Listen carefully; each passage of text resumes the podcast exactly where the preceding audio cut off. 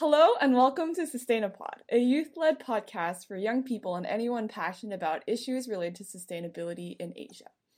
My name is Belinda and I'm the host of today's episode with Arwin.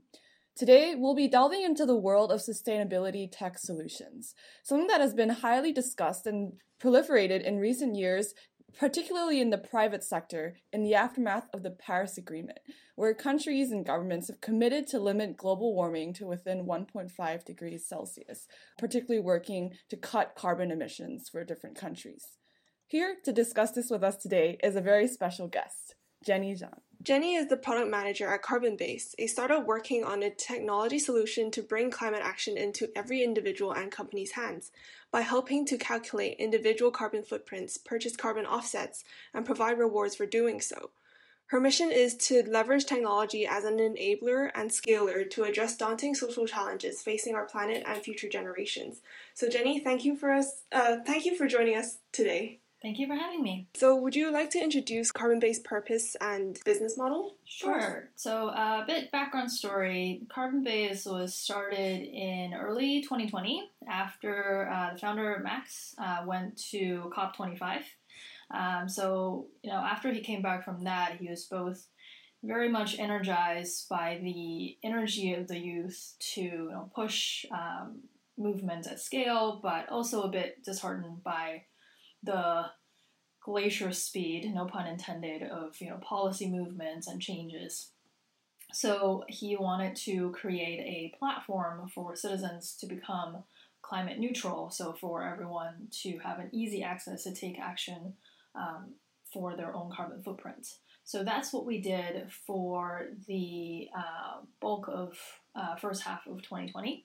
Uh, so in the process of that, we also discovered that actually um, because on the platform we partner with um, a bunch of eco brand companies to offer them as rewards. So in discussing with them on those partnership, we actually discovered that these companies themselves had this pain point that they could not efficiently and cost effectively pass their sustainability efforts to their end customers. So you know whether that comes um, from the choice of the raw material, you know, how they design the physical shops, you know, how they run the business operations. There's a lot of information that's sort of lost in the blockchain so that at the at the end uh, customer ends they're not really able to make a fully informed choice and because there are so many choices, overwhelmingly so that you know most customers tend to just fall for the best marketed product Right. So so because of that, um, now we ha- we've been focusing on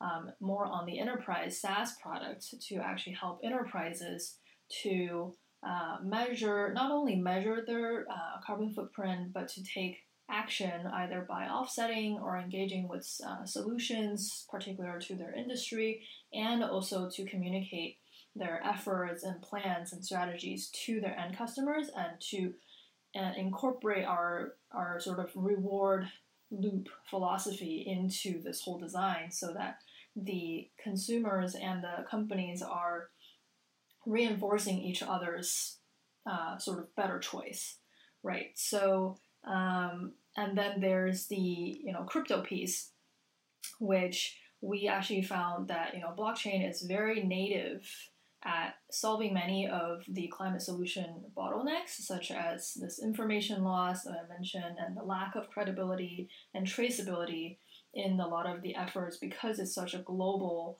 um, you know, it's such a global problem re, uh, requiring global solutions. So if I contributed, you know, for someone to plant trees and protect forests in the Amazons, how do I know that's actually happening, right? And if I chose, you know, one jean versus another, you know, how do I know which one was not produced in a sweatshop and, you know, that the water that dyed the jean didn't, you know, pollute the, the local river. So there's a lot of information that's lost in the chain. So we felt that there is a there's a huge potential for blockchain and other data technologies to be able to um, address some of these problems. So that's essentially the sort of the backstory and the inspiration for what carbon base um, you know why carbon base happened, and then that's that continues to be the direction and the purpose that the working we're working towards. Thank you. That's so interesting. I'm so excited to learn more about crypto today. Um, so, what is your role in this team, and what is your overall background and how what what made you kind of want to join this team? Yeah, so I guess um, in two parts, a bit of personal intro. So I um, have a very mixed background. So I grew up half and half in China and San Francisco. Um, so I already, you know, have this very much like East and West way of thinking. And what I studied, I went to uh, when I went to Berkeley, I studied both business and art. So also very sort of like schizophrenic level of mixing disciplines and ways of thinking, and you know, totally different circle of people. And then um, after college, I ended up working uh, for a few different industries, starting in the actually fashion retail space, and then moved into finance with Deloitte for a few years, covering tech sector. And then on the side, I did a bit of um, impact investing, working for an impact investment fund because I was really interested in understanding how you know business sort of having this business mindset can help to scale impact organizations. And then from my Deloitte experience, I actually saw that you know technology because I was covering tech deals in the M and A space. That technology also has this great power to um, accelerate and scale change, you know, in virtually every industry it touches. So, a mix of those backgrounds, I think, give me this sort of system thinking lens, right? It's because I'm kind of very used to thinking about anything from a very different angle. You know, how how would this affect very different groups of people up and down the chain? Um, and then also, I'm very interested in thinking about the kind of user experience. So, how does the experience for those people involved? Um, you know, how can they be sort of better designed to mitigate some of these problems? So I think all those things sort of led me to want to do something in this kind of impact slash design slash finance space because I feel like it really like for something as big as climate change, it really needs a multi-disciplinary, multi-region sort of multi-approach everything to to try to really move the needle right? So that's kind of i think how my mixed background kind of pushed me onto this path that i'm on today. And my specific role in carbon base i essentially joined as the first employee um, and my role is officially product manager, uh, but really I see myself sort of in this builder role, right? So I build everything from the product itself to the team that's building the product, right? So I work with developers, work with designers, work with our business development team, um, and then also I have to build um, external relationships, right? So with our reward partners in the beginning, and then now our uh, enterprise clients and our community partners, because we also do, we also host events. So there's a lot of sort of all kinds of building. That again, I think it's very has been very very exciting for me because it's this it's like every day is so action packed, right? It's like you're always making something happen, trying to push something forward, and you know, trying to tackle issues that's that's preventing things from going forward. So it's just never never a dull day. Yeah, that sounds fascinating and really exciting. And I think, yeah, I fully agree. Like with the kind of um, tech as a solution, you really have to have a very multidisciplinary lens. And I think, given your background, um, like you've really been able to have like a back end understanding, but also focus on the front end, like consumer side of things.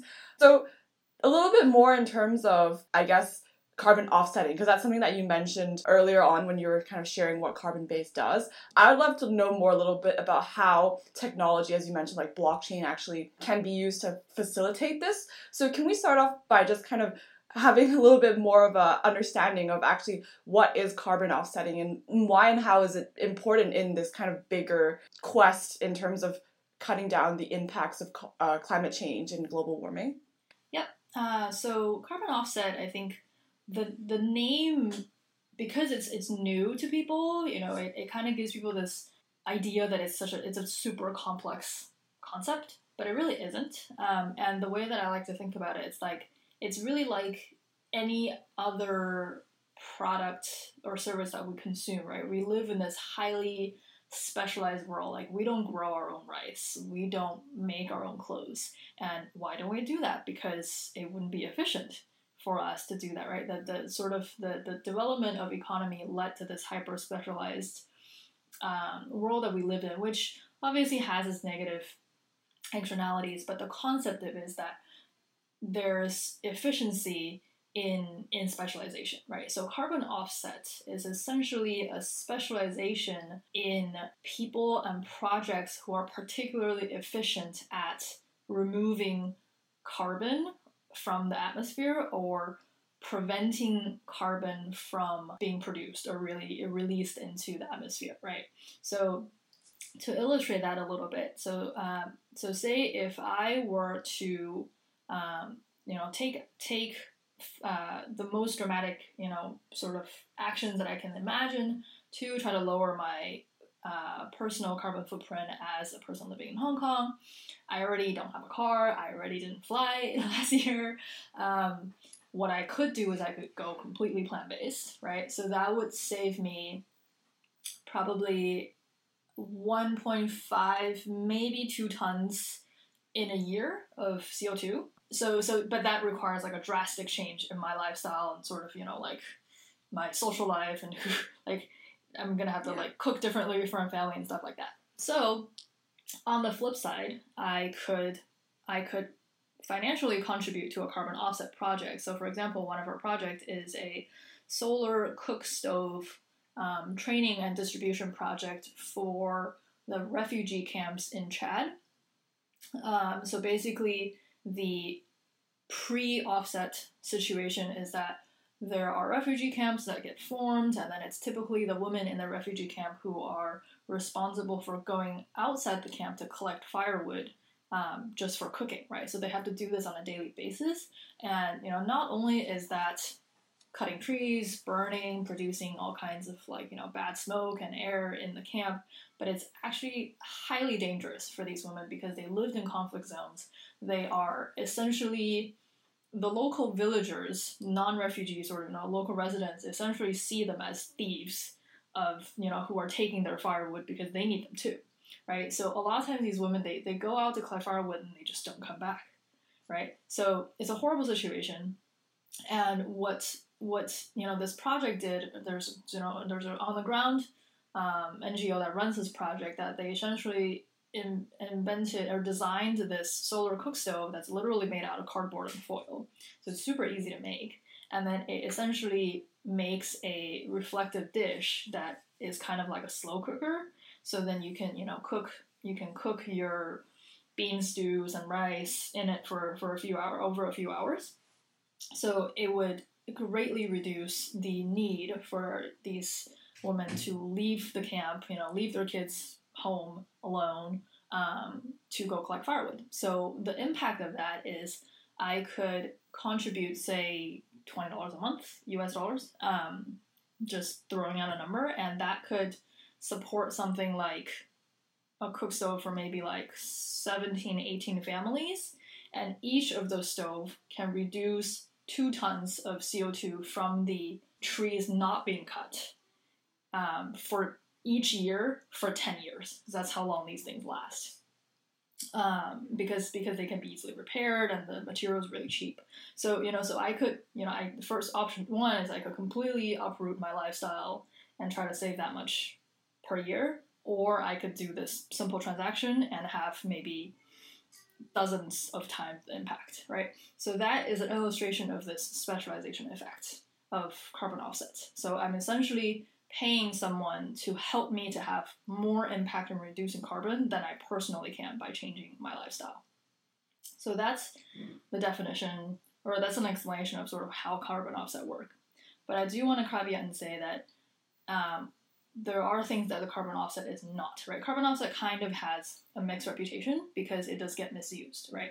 So what it is not is it's not an end solution to climate change, right? Like we don't promote it as like, you know, if we have carbon offset, we will stop climate change, right? It's what it does is it buys us time, right? It's an efficient way to reduce carbon or some projects actually do remove carbon that buys us time to decarbonize the rest of the world that needs that still needs to de- decarbonize.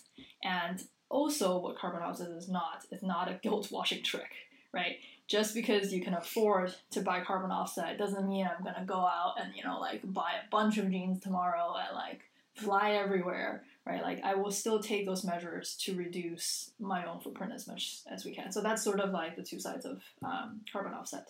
Yeah, so I guess the question now is how does blockchain technology actually come into the picture? What does Carbon Base actually do with this blockchain technology and how does it actually like reach these individual customers? Yep, yep. Um, so, you know, to to kind of avoid having a four hour conversation on just what blockchain is, I think um, I, I think we'll share some sort of much better curated technical definition and explanations in the show notes. But um, in a, in a nutshell, you know, it's it's a digital chain of data that minimizes error and a loss of information sort of down the communication chain of which this data travels which is why it's you know so good for payment which is why it's good for like contract reinforcement.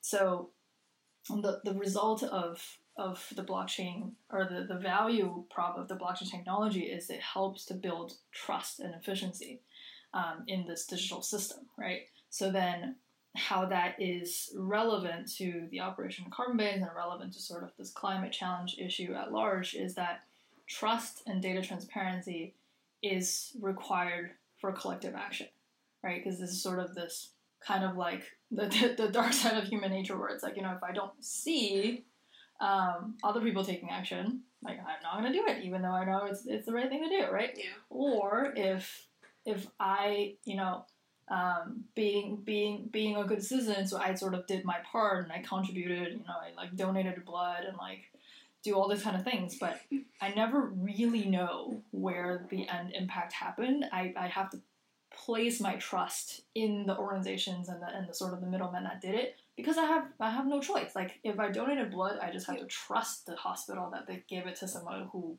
you know maybe saved their life, but I, I have no way of knowing that, right? So, mm-hmm. so what we believe is that if there's additional this additional layer of digital trust and data transparency, it becomes that much more encouraging for individuals and organizations and collections of you know collections of community to take action because now it's just transparent like you know how many other people are doing it you know the impact of how many people doing it versus not doing it and you know exactly what's happening with not only you know your dollars but somebody else's dollars, right? So if if um, you know Pepsi tomorrow say that we're gonna like fully disclose you know how our um, bottles are made, you know where how they're getting disposed, then you know it's much easier for people to it's much more likely for people to take that choice of like, oh, like I didn't realize the bottle that I picked up today from 7-Eleven is going to end up in some like rivers in Vietnam like two months from now and just like rot there for the next 400 years, right? Because you don't see it. So, so that's what we see is the is the potential of blockchain in this context. Yeah, I think you met. It's interesting you mentioned um, trust because I think actually for a lot of consumers as well, like not really understanding blockchain and how it works and like the idea of like having data like everywhere now um, in a very de- uh, decentralized way is actually also something that they might find difficult to trust. So, yeah, I was wondering like what other kind of risks are there with kind of using blockchain in the kind of specific context of like offsetting and with what carbon base is trying to do because i think yeah obviously with technology it's important to kind of not see it as like the golden bullet to everything that's climate related as there's still just so many new developments that are happening yeah for sure for sure and i think being in the tech space, we're very much aware of that the real risk is the unknown ones, right? So it's like when um, I imagine it's sort of like you know the the DNA double helix, right? Like technology is always this double helix of creating solutions and also creating problems because of those solutions and then you create more solutions to address those problems and you just sort of like go down the spiral right? So i mean you go all the way back to say like you know when ships were invented and then they made like international like logistics possible international like explorations and discovered whole continents. But they also like you know spread invasive marine species all over the world. Like i think something like 70 80% of invasive uh, marine species today are basically carried over by like cargo ships. So I'm pretty sure the people who invented ships did not realize that when they were inventing the ships, right? So it's it's the unknown risks, and then you know today, fast forward to today, we have social media that create all this echo chambers and election problems and all of that. Like I think you know when they were at the dorm room stage, I don't think that's what they thought about, right? So so I think we're very aware that there's always the possibility of unintended changes, and that goes back to sort of my like system thinking hat, uh, system change thinking hat, right? There's we always have to be aware and trying to actively seek out, anticipate unintended changes whenever there's any change or any sort of new designs being proposed, and trying to minimize and mitigate kind of ahead of that. But um, there's always going to be risks. Yeah, I feel like the the whole metaphor of like the double helix being a DNA kind of thing. That's that's very interesting because I never thought about it that way. But yeah. Yeah, it's anyway. like you know, name one um, technological um, invention that didn't come with a risk, right?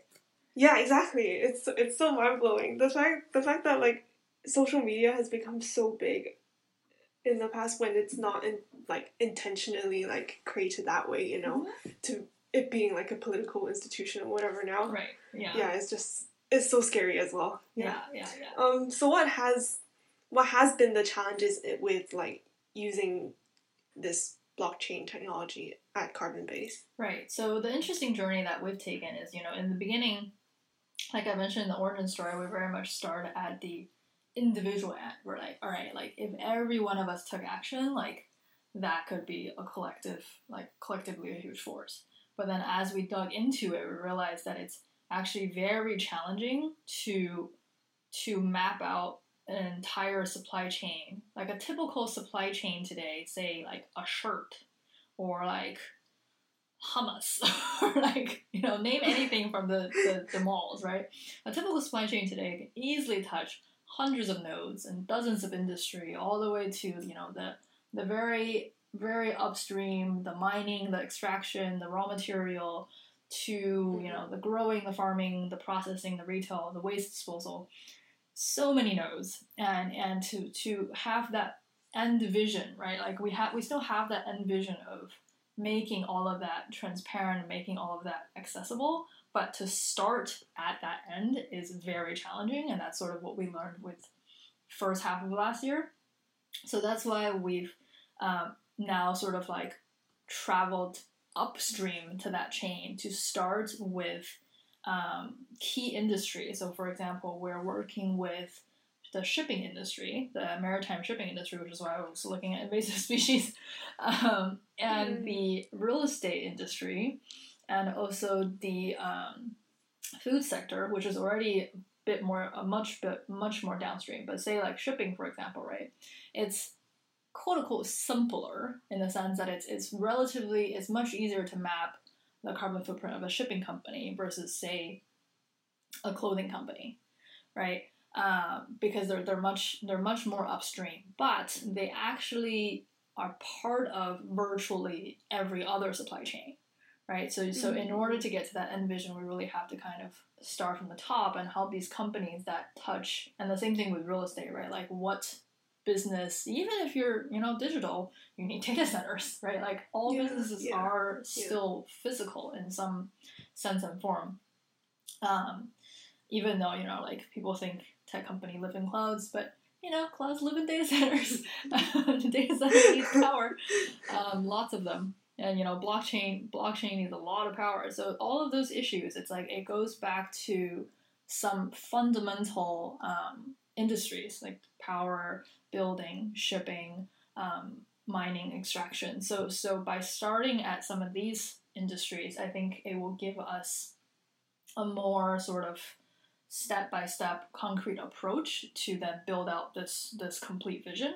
So that's that's been kind of a uh, very eye opening um, journey for the team because these these are and and then the, the the sort of like meta observation is like these are exactly the industries that have the most amount of information lost in the supply chain because they're the furthest removed from actually the end customer, right?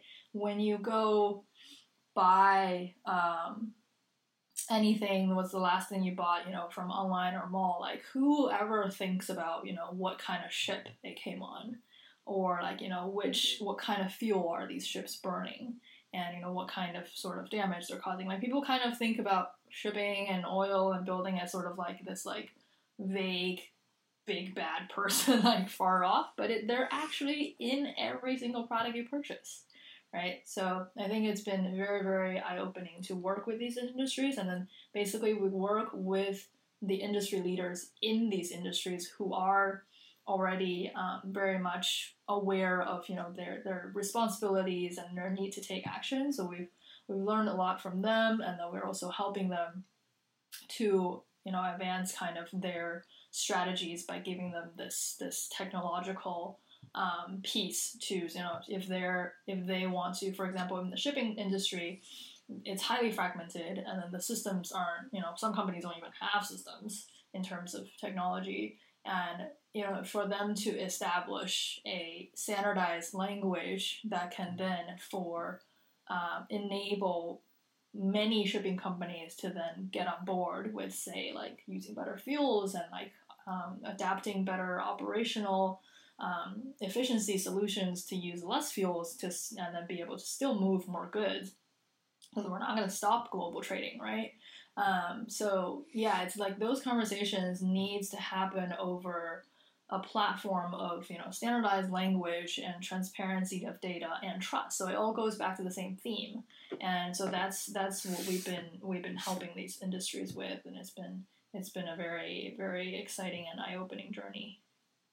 Yeah, definitely. I think it's great to hear about like the creation of all these different synergies and like this wider network that that Carbon Base is really trying to establish um, with what you're trying to do. Um, so just kind of looking a bit more on, I guess, like the meta scale. Like, I'm curious to know like what the current landscape is for the adoption of blockchain. Um, like you mentioned that you are reaching out to these different companies in different sectors. Like, is landscape a bit like is trying to establish this a bit like more of an upstream battle, um, or is it something that's already actually naturally kind of happening? Um, is it just changing a lot in the Asia context? Yeah, so there, I think 2020, other than the fact that, you know, the pandemic sucked, but it's been really a tide, sort of like a tide changing year for a lot of these larger climate policies. You know, you have countries, companies coming out with their carbon neutral goals and strategies, and you have banks coming out saying, you know, we're gonna like pledge all this money toward green financing. So, and we're also seeing that in the uh, blockchain space. So I think in the last few months, um, there's been a lot of like crazy growth in you know if you guys follow Bitcoin prices, you can see the crazy rally, and part of that is is there is now um, you know in in the in the sort of since the you know, birth of Bitcoin, it's been this kind of like this like geeky community individual speculator kind of thing, right? It's like, oh, like, you know, it's yeah. this cool new thing that, like, where we yeah. tech people is, like, you know, going to, like, explore and, like, make, create all these, like, fun, like, Crypto Kitty and, like, stuff on it. Um, but now, like, just in the last few months, um, really the institutional interest is really picking up. And that just mm-hmm. Completely is a game changer, right? So you have news like, um, PayPal is going to allow Bitcoin um, purchase on their platform, like know how many like sort of nodes that opens up, right? And then the CME, which is the Chicago uh, Mercantile Exchange, um, one of the largest commodity houses, is launching an Ether future uh, for Ethereum. So like that's all happening in real time, and that's what drove the rally of the Bitcoin price because now people are like, like oh like this is going to be you know one of the is like like it's going to be one of the things on the altar with all the other important financial instruments. It's no longer this like you know what kind of like quirky quirky tech thing that like some people in the valley invented. Yeah so like it's really been um uh, just amazing, amazing trend, and that the speed at which these things happen is literally just like days, hours sometimes. So it's been really exciting, and um, yeah, so we're very exciting to to be watching this space, and then to to see the um, the sort of potential. You know, now that now that this market is going to essentially explode um, in scale that the there has more potential to then contribute to you know the projects that we're proposing around these climate solutions, around facilitating um, data transparency for industries, and we also working on a project on um, NFTs, a non fungible token, to support uh, biodiversity conservation efforts. So there's a lot of these very very interesting applications that now there's just going to be a lot more investment into them. So it's all very exciting. Yeah, I feel like when people mention Bitcoin now, it's like oh, either like people just people just want to like jump on the bandwagon and invest in like this like digital coin or whatever. But then like now that like you say that oh, institutional investors are actually picking up and actually like also joining this kind of game or whatever is also like I guess like the fact that it also changes the entire like economy as well due to the development of Bitcoin and blockchain technology. I feel like that's really interesting as well. Um, you mentioned COVID pandemic, and I know this is like a really big topic, and we can go on for hours talking about the COVID pandemic yeah. and how it affects. Um, but yeah, just briefly talk about like maybe how COVID pandemic has affected the sustainability sustainability tech sector.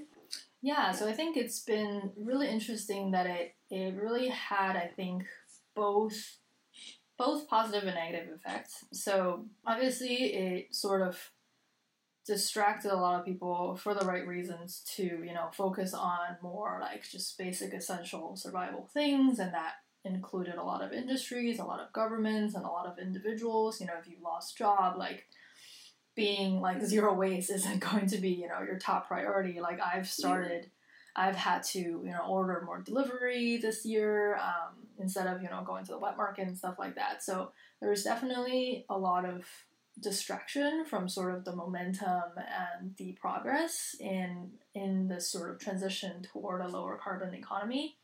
But i think at the same time in a negative but positive way it was kind of this you know awakening bell moment of like just how fragile our society is and all this like you know fancy financial technology stuff that we build up on it but you know the civilization really cracks down when like nature takes over right? If you have some some disease spreading it if you have more extreme weather if you have more wildfire like there's only so much you can do as a as a species to survive right? So so i think there's um there's kind of this like constant zooming in and out action happening in 2020 which is like you know people zoom in to the daily survival challenges of like oh my god cases are up. Oh my god we're locked down again. And then and then, then people zooming out to be like okay well you know like as a species or as a whole society as a planetary system like we're super super fragile. And you know what are the things that we really really need to do to prevent these things from happening again or at least to be able to to you know increase our survival chances of of these things, you know, knowing that these things will probably happen more frequently. So yeah, so I think it's been it's been both kind of a distraction and also kind of a awakening bell for the sustainability sector. That sounds like it definitely opens up a lot of new opportunities, um, even though it might have had like such obviously deep rooted like societal impacts. Um, so finally, yeah, like we talked about different types of technology actually in this conversation. Um, covered quite a few things. Well, I guess I'd like to end with like leaving listeners on a bit of like an open book kind of thing. What are the other kinds of applications do you think are there for fintech in the sustainability field? And like yeah, we've talked about mainly like carbon emissions and, and the role of kind of blockchain in that, but are there any other kinds of emerging fields of focus that, for example, institutional investors are now increasingly looking at? Mm, yeah, yeah. So I think the the whole sort of like finance and sustainability cross is very interesting because you know there's there's a group of people that always feel like oh you know like corporate's bad money's bad you know they're the root of all evils. But then there's also you know the, the flip side is like well like money is probably the greatest modern motivator for behavior change right? So if, if there's money behind it like you can get change very quickly. Um, so you know, sort of like along that philosophy, there's there's now an explosion of green finance um, strategies and products and services being proposed. So, for example, um, HSBC they they announced that they've earmarked a trillion dollars in green financing um, in the coming years to basically help its portfolio of clients to transition to more sustainable business practices, and that's I think it's super critical because these transitions are very costly, right? So, so say back to the shipping company example, like if if uh, if a shipping company wants to invest in a hydrogen fuel cell ship, like that's a lot of money, and you know it's it's it, it might not be a, a decision that they would make operational sense if they just had to do it out of their own pocket money, right? Or if they had to do it through sort of like traditional financing lens. But if there was a green loan facility where it says, you know, that for for every say like percentage of carbon reduction or emission reduction that you were able to achieve, you know, by by proper usage of the, the loan proceeds, you know, the there's this much discount on the interest rates. And you know, that is kind of a win-win for everybody, right? Because then the the the companies who are taking the loan are then somewhat de-risked from making these very very capital intensive investments. And then you know the the banks which you know they also have shareholders and and um, stakeholders and they also have to have to achieve sort of you know their green promises of like x percentage of my portfolio is you know instead of financing kind of like big oil i'm, I'm now financing hydrogen ships for example right?